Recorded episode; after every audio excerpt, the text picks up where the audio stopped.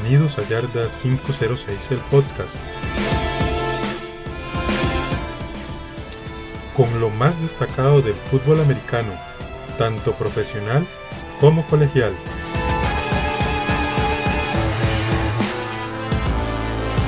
Les recuerdo que nos pueden seguir en Facebook e Instagram con el nombre de Yarda 506 TV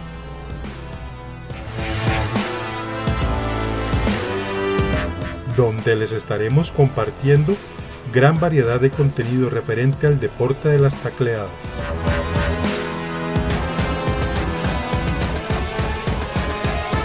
Y sin más que agregar, comenzamos.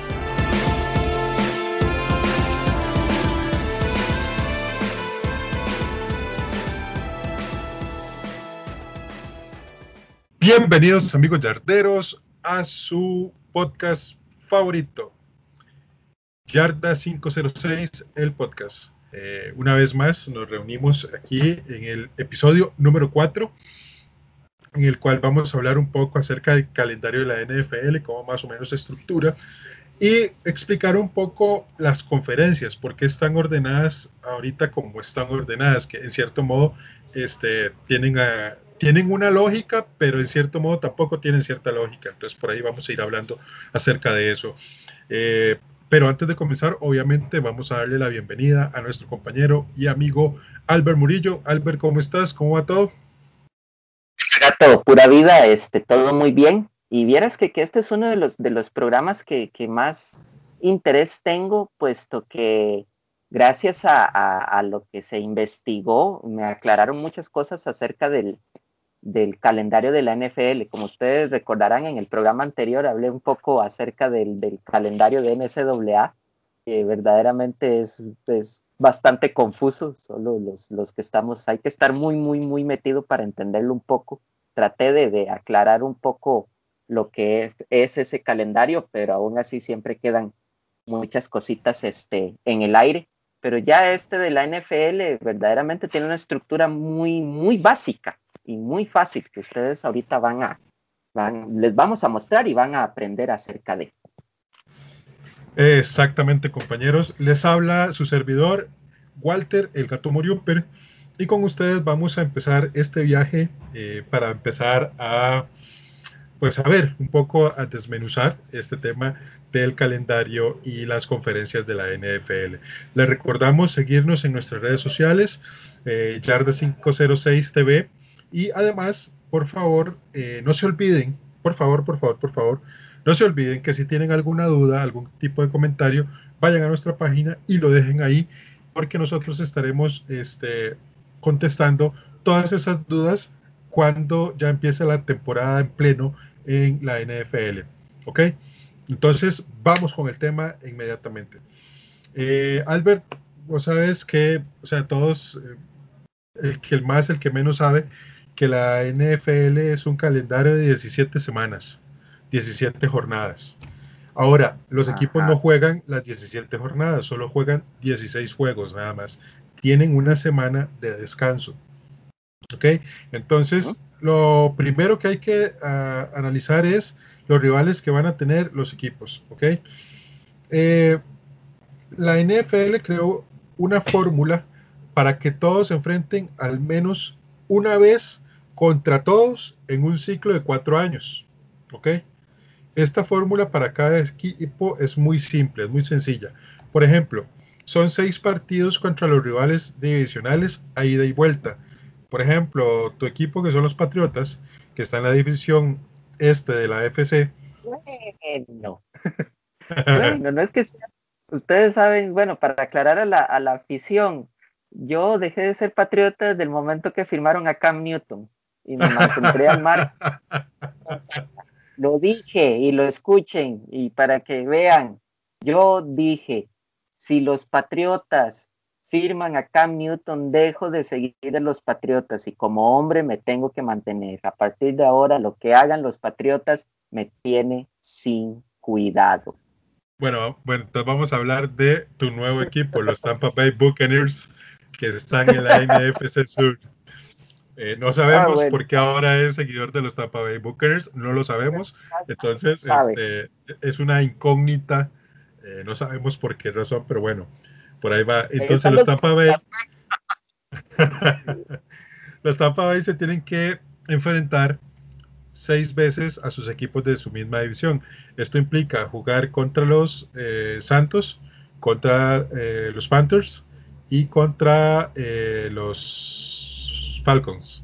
¿Cierto? Falcons. Serían ida y vuelta, ¿verdad, Gato? Uno en casa y otro de visita. Uno en casa y otro de visita. Entonces son seis partidos. Ahora bien, tienen que jugar cuatro partidos contra los equipos de una de las otras tres divisiones de la conferencia, cada año una distinta. O sea, que digamos están en la conferencia nacional, entonces ellos tienen que jugar un partido contra eh, los cuatro equipos de una, de una conferencia. Eh, por ejemplo, este año les va a tocar la conferencia, no sé, sur, eh, la conferencia norte, entonces les toca contra la conferencia norte. El siguiente año van a trabajar contra la conferencia oeste y el siguiente año con la conferencia este. Entonces por ahí va el tema. ¿Ok? Y se rotan. Van a jugar cuatro partidos contra los equipos de una división, eh, ok, cuatro partidos de, las, de una de las tres divisiones de la conferencia cada año. Eh, y cuatro partidos contra equipos de, la, de otra conferencia, pero estamos hablando ya de, de qué sé yo, de la AFC, qué sé yo, AFC Sur, AFC Norte, AFC Este, AFC Oeste. Ok, cuatro, cuatro y cuatro son ocho más seis son este 14 juegos y dos partidos más contra equipos que finalizaron en la misma posición con sus respectivas divisiones. Estas divisiones son las restantes de la misma conferencia. Esto es, digamos, por esta causa es que muchas veces los Indianapolis Colts y los Patriots se, eh, se enfrentaron muchas veces en temporada regular.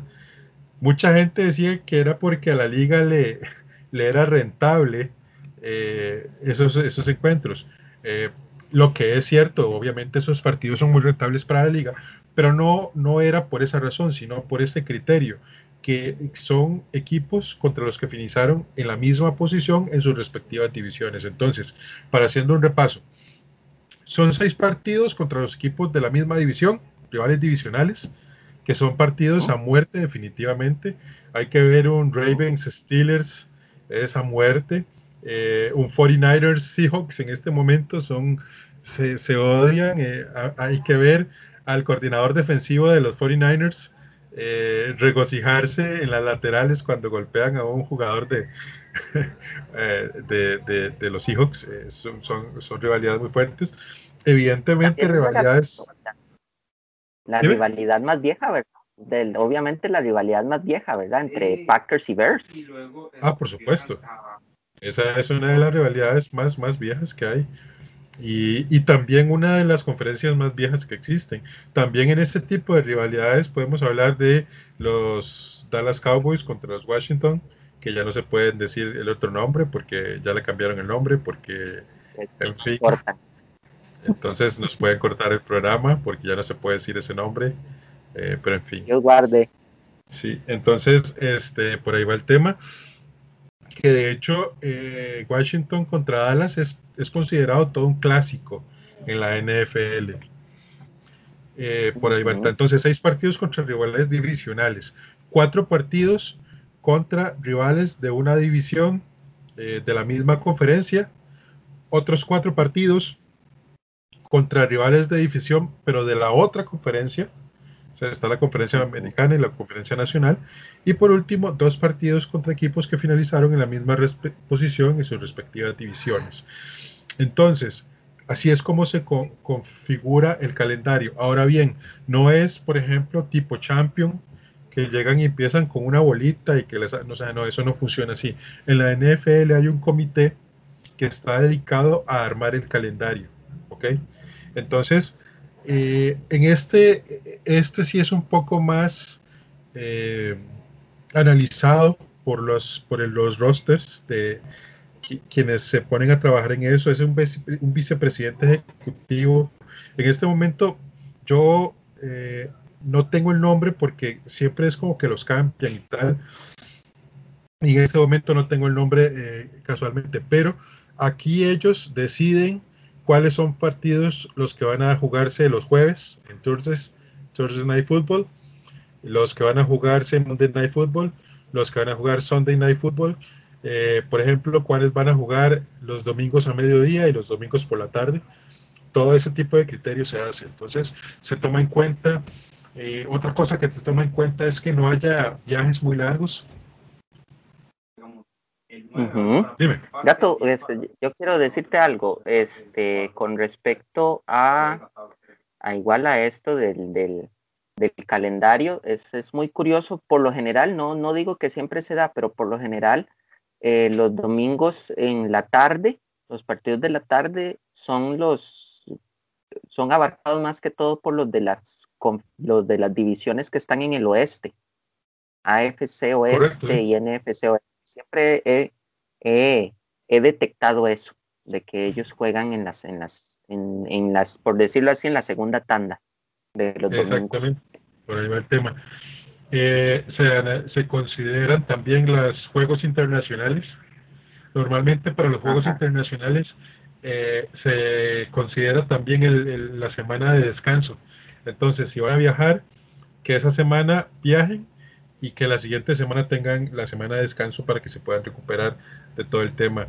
Eh, se analizan que no sea en mucha distancia eh, entre un partido y otro. Entonces, el calendario como tal, la fórmula es realmente muy simple, pero al final armar el calendario eh, tiene su complejidad porque eh, digamos que todos tienen que quedar contentos. Por eso en la NFL es hasta, hasta un... Tienen un día para liberar el calendario y todo, es como medio, medio pomposo el asunto. ¿Por qué? Porque es muy importante, es muy mediático exactamente, porque eh, es realmente muy importante. Entonces, por ahí es donde el calendario de la NFL está organizado. Ahora bien, vamos a hablar de otro tema que va muy relacionado con esto. Hablábamos de las conferencias, las conferencias nacional y la conferencia americana. Eh, ok, antes de... Ok, antes de 1999 se jugaba con 30 equipos. Ok. Eh, para, el dos, para 1999 a, 2010, a 2001 la NFL jugó con 31 equipos, que era lo que hablamos en el primer, en el segundo podcast, en el segundo este, eh, episodio, eh, que si quieren vayan y lo, si no lo han escuchado, vayan y lo escuchen otra vez, eh, vayan y lo escuchen, porque está muy interesante. Los Cleveland Browns, ellos les, a ellos les arrebataron la, la franquicia de Baltimore, desde Baltimore. Es muy curioso porque ¿cómo se llama? Baltimore les había quitado eh, a los a Cleveland el equipo como Indianapolis le quitó eh, los Colts a Baltimore. Lo único que hicieron muy, muy inteligentemente la gente de, de, Cleveland fue que les quitaron el nombre. Porque así tal cual, como se llamaban, se iban a llamar Baltimore Browns. Ojo, se iban a llamar Baltimore Brown. Iban a hacer exactamente lo que Indianapolis hizo, eh, lo iban a hacer con Cleveland. Muy curioso, pero bueno. Pero entonces lo que hizo la NFL fue que le dijo, ok, le vamos a quitar la franquicia a ustedes, les prometemos que se las devolvemos en un tiempo, les hacemos ahí otra vez para que tengan, ustedes se dejan el nombre y le damos la franquicia a Baltimore que se convirtió eventualmente en los Baltimore Ravens.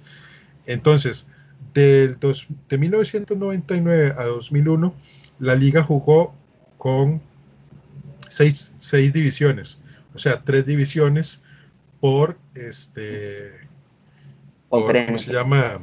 Por conferencia. Estaba la AFC este, la, la AFC y la NFC este, la AFC y la NFC central, y la AFC oeste y la NFC eh, oeste.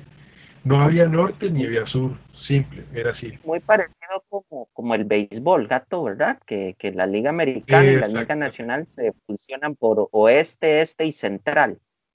La NFL antes manejaba esa, esa, esa nomenclatura, por decirlo así. Exacto.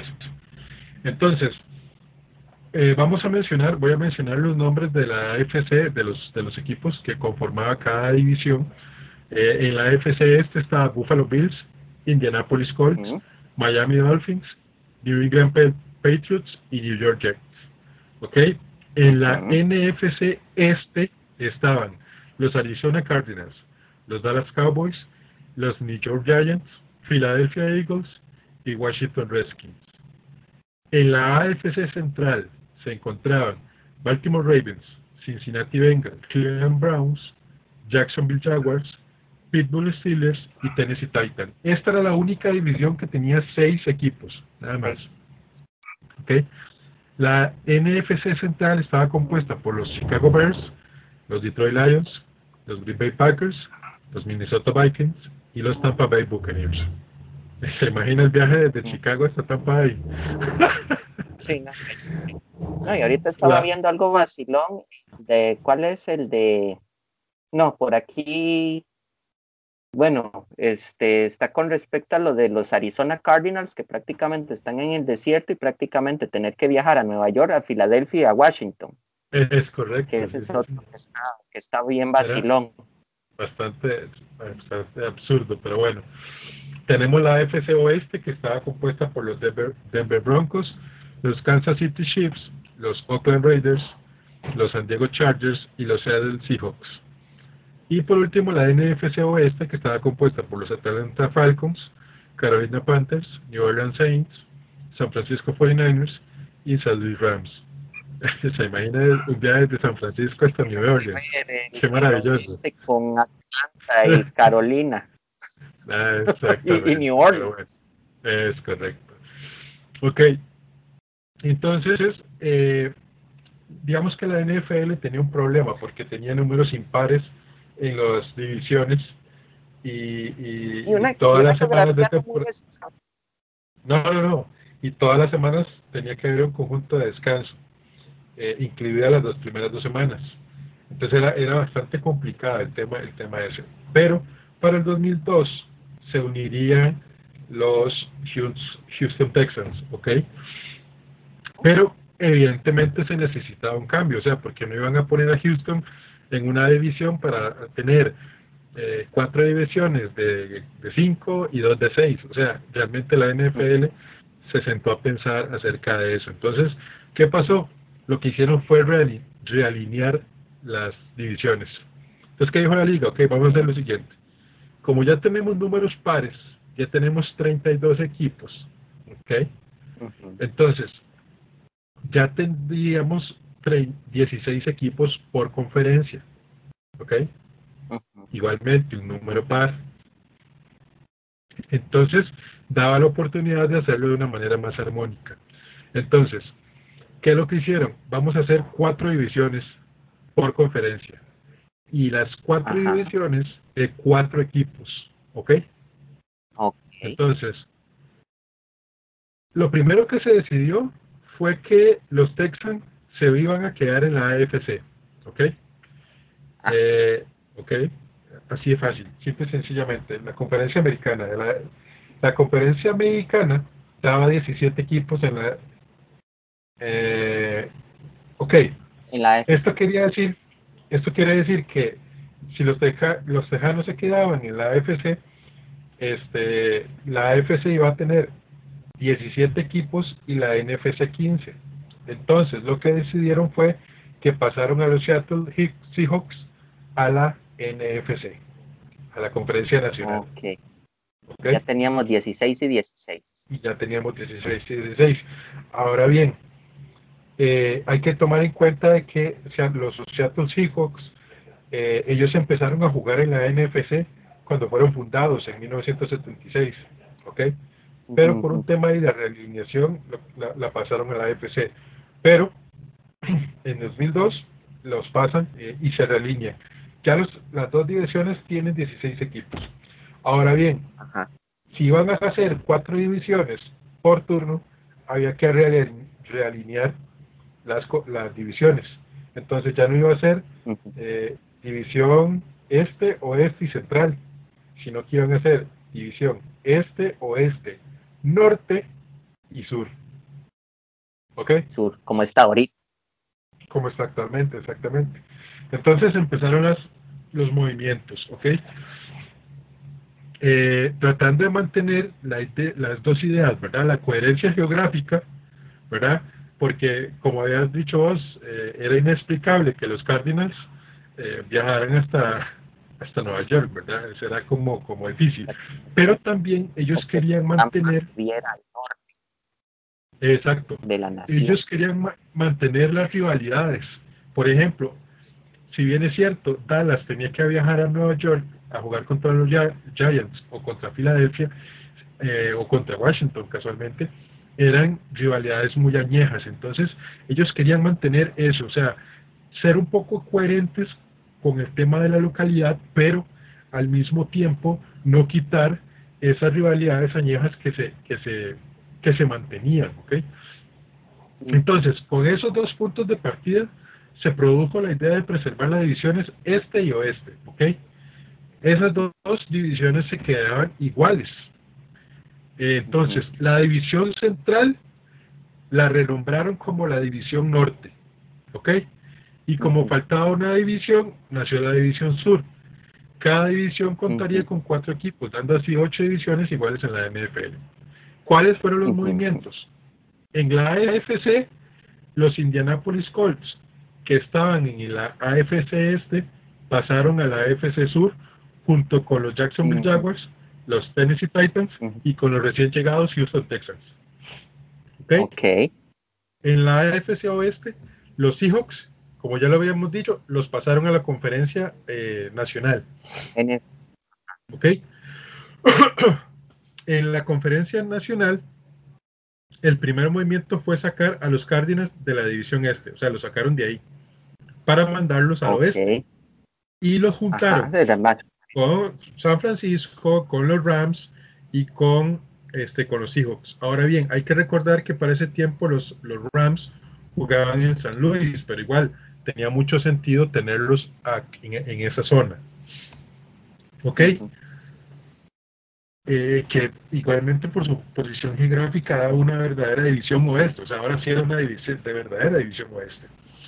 Eh, los otros tres equipos de la vieja división oeste, que eran New Orleans Saints, Atlanta Falcons y Carolina Panthers, fueron recomendados en la división sur con y se completó con los Tampa Bay Buccaneers, ¿ok? Que era el equipo más reciente que estaba. Entonces, básicamente así fue como quedaron las divisiones. Ahora bien, en el realineamiento las divisiones quedaron de la siguiente manera. La FC este quedó Buffalo, Miami, New England y New York. La NFC este quedaron Dallas, New York, Filadelfia y Washington.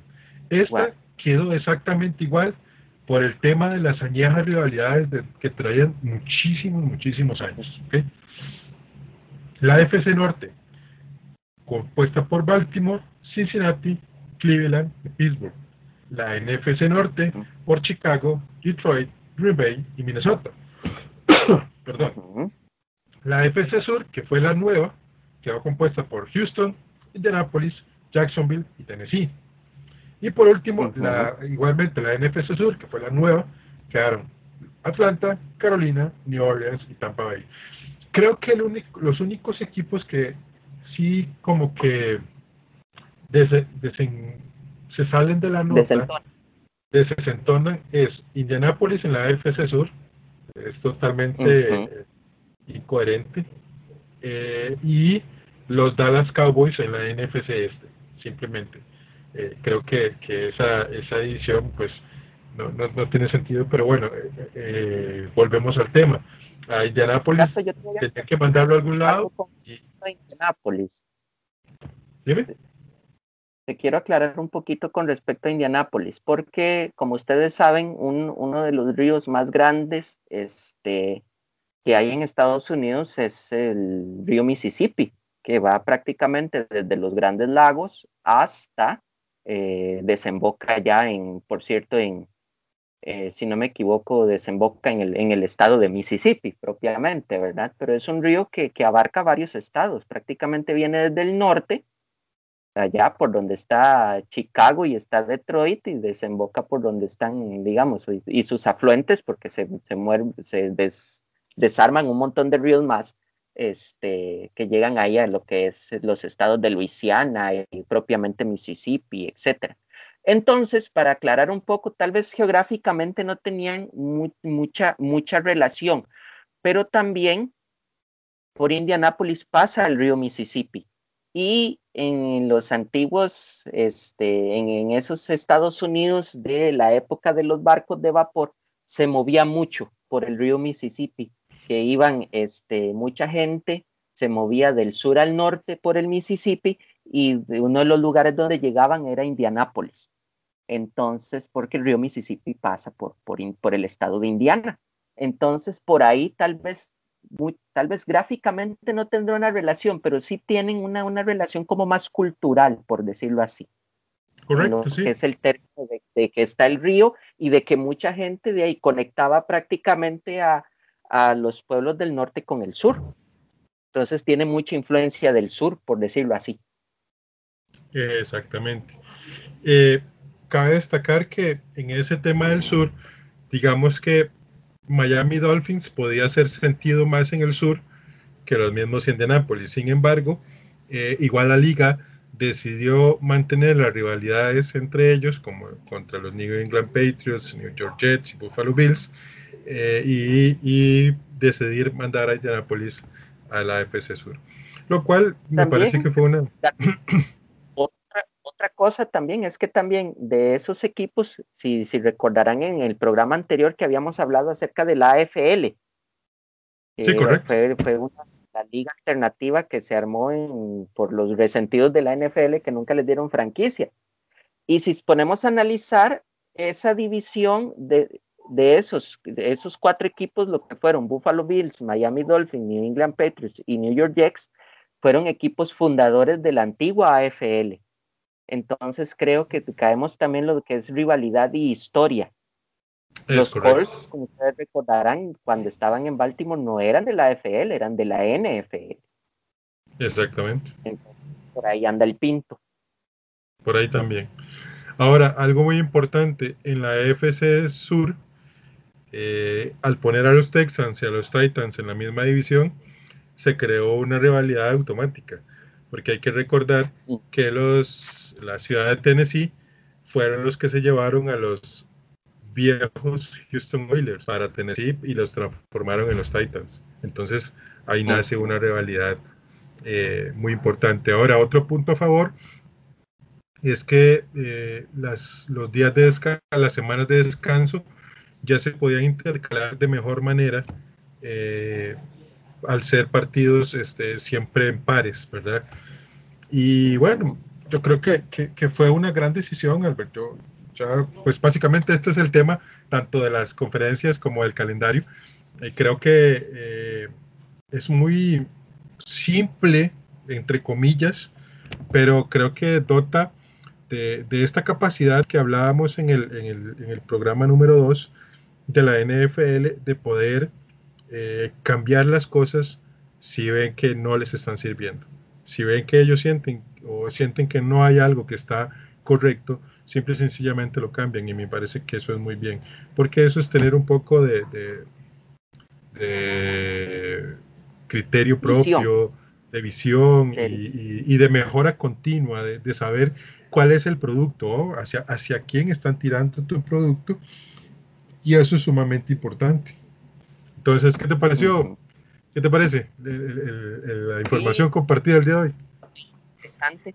También, o también otra cosa para aclararles, porque igual, este, en esa época, este, ¿por qué fue que quedó, digamos, en esa época los Rams que estaban en San Luis? Si San Luis verdaderamente geográficamente está más tirado al este que el oeste, pero eh, San Luis eh, se conocía en el, los tiempos del viejo oeste como la puerta al oeste. Entonces, todos los que quieren ir al oeste, el último lugar que estaba en el este que tenían que pasar era San Luis, Missouri.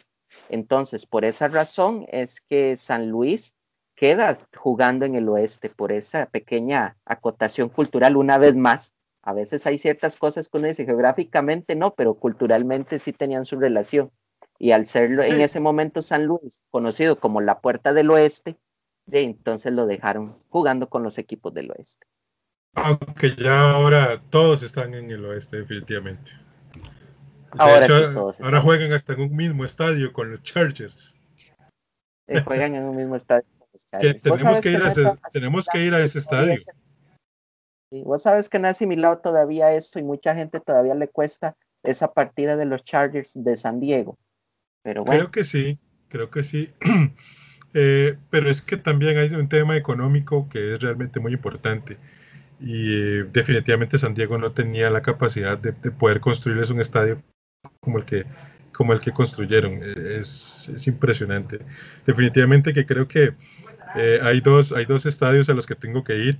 Y es este al, al de los Colts, evidentemente, al Mercedes-Benz de Atlanta y al, eh, y ahorita el estadio tanto de los Chargers como de este ah, los Raiders en Las Vegas. Creo que son destinos obligados que hay que, ir. Pero bueno. bueno para, para terminar, verás que, que yo, un estadio que sí, a mí me gustaría conocer, y a pesar de que no le voy al equipo ni nada, pero el Soldier Field de Chicago.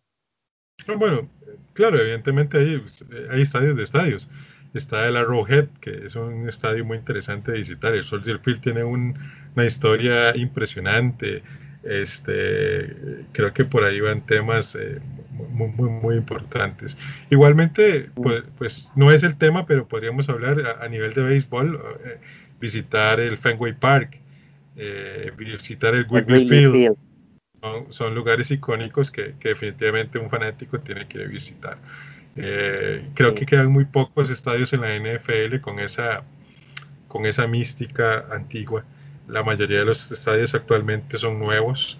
Evidentemente obedecen a las necesidades actuales, pero, pero sí, ese, ese romanticismo de un Arrowhead, ese romanticismo de, de un Soldier Field, eh, El mismo Lambo Field, que la tundra, ¿verdad?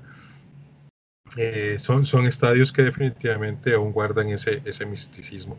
Definitivamente la NFL es, es, toda una cultura de la cual nosotros pues en este podcast queremos ir dando poquito a poco. Ahora, no solamente hablamos de, de, lugares, de estadios icónicos en, en, la NFL, hay estadios icónicos en el college.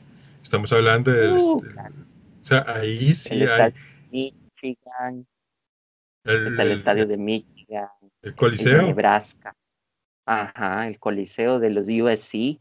Este, el Rose Bowl. Rose Bowl. O sea, hay muchos, muchos estadios.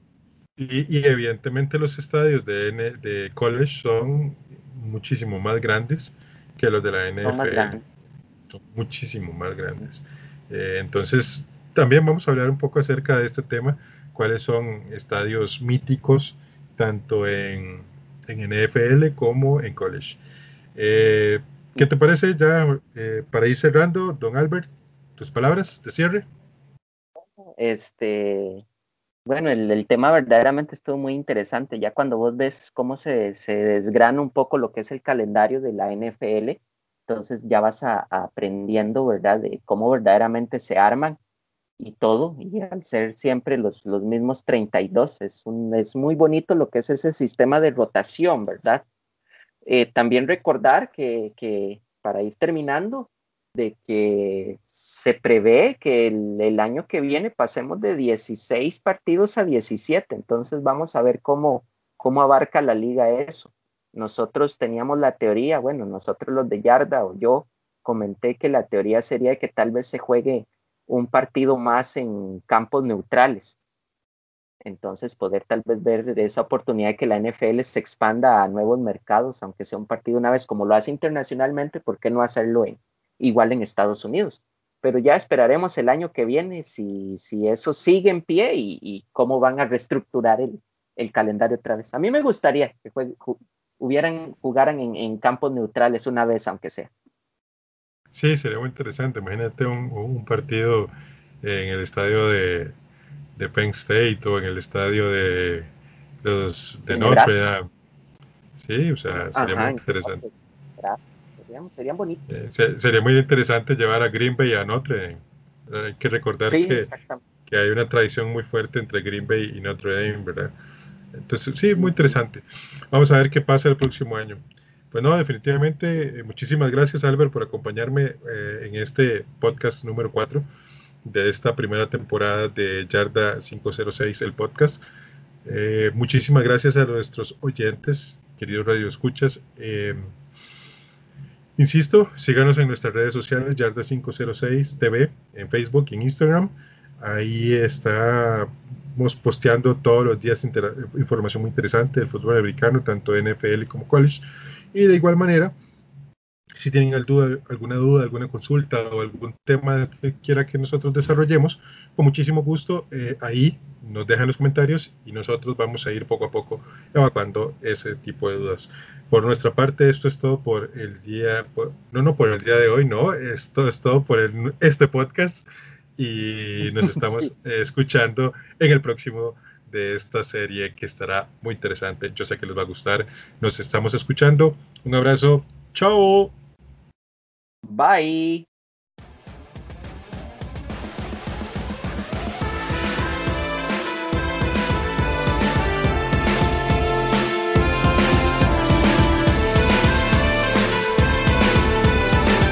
Muchas gracias por escuchar.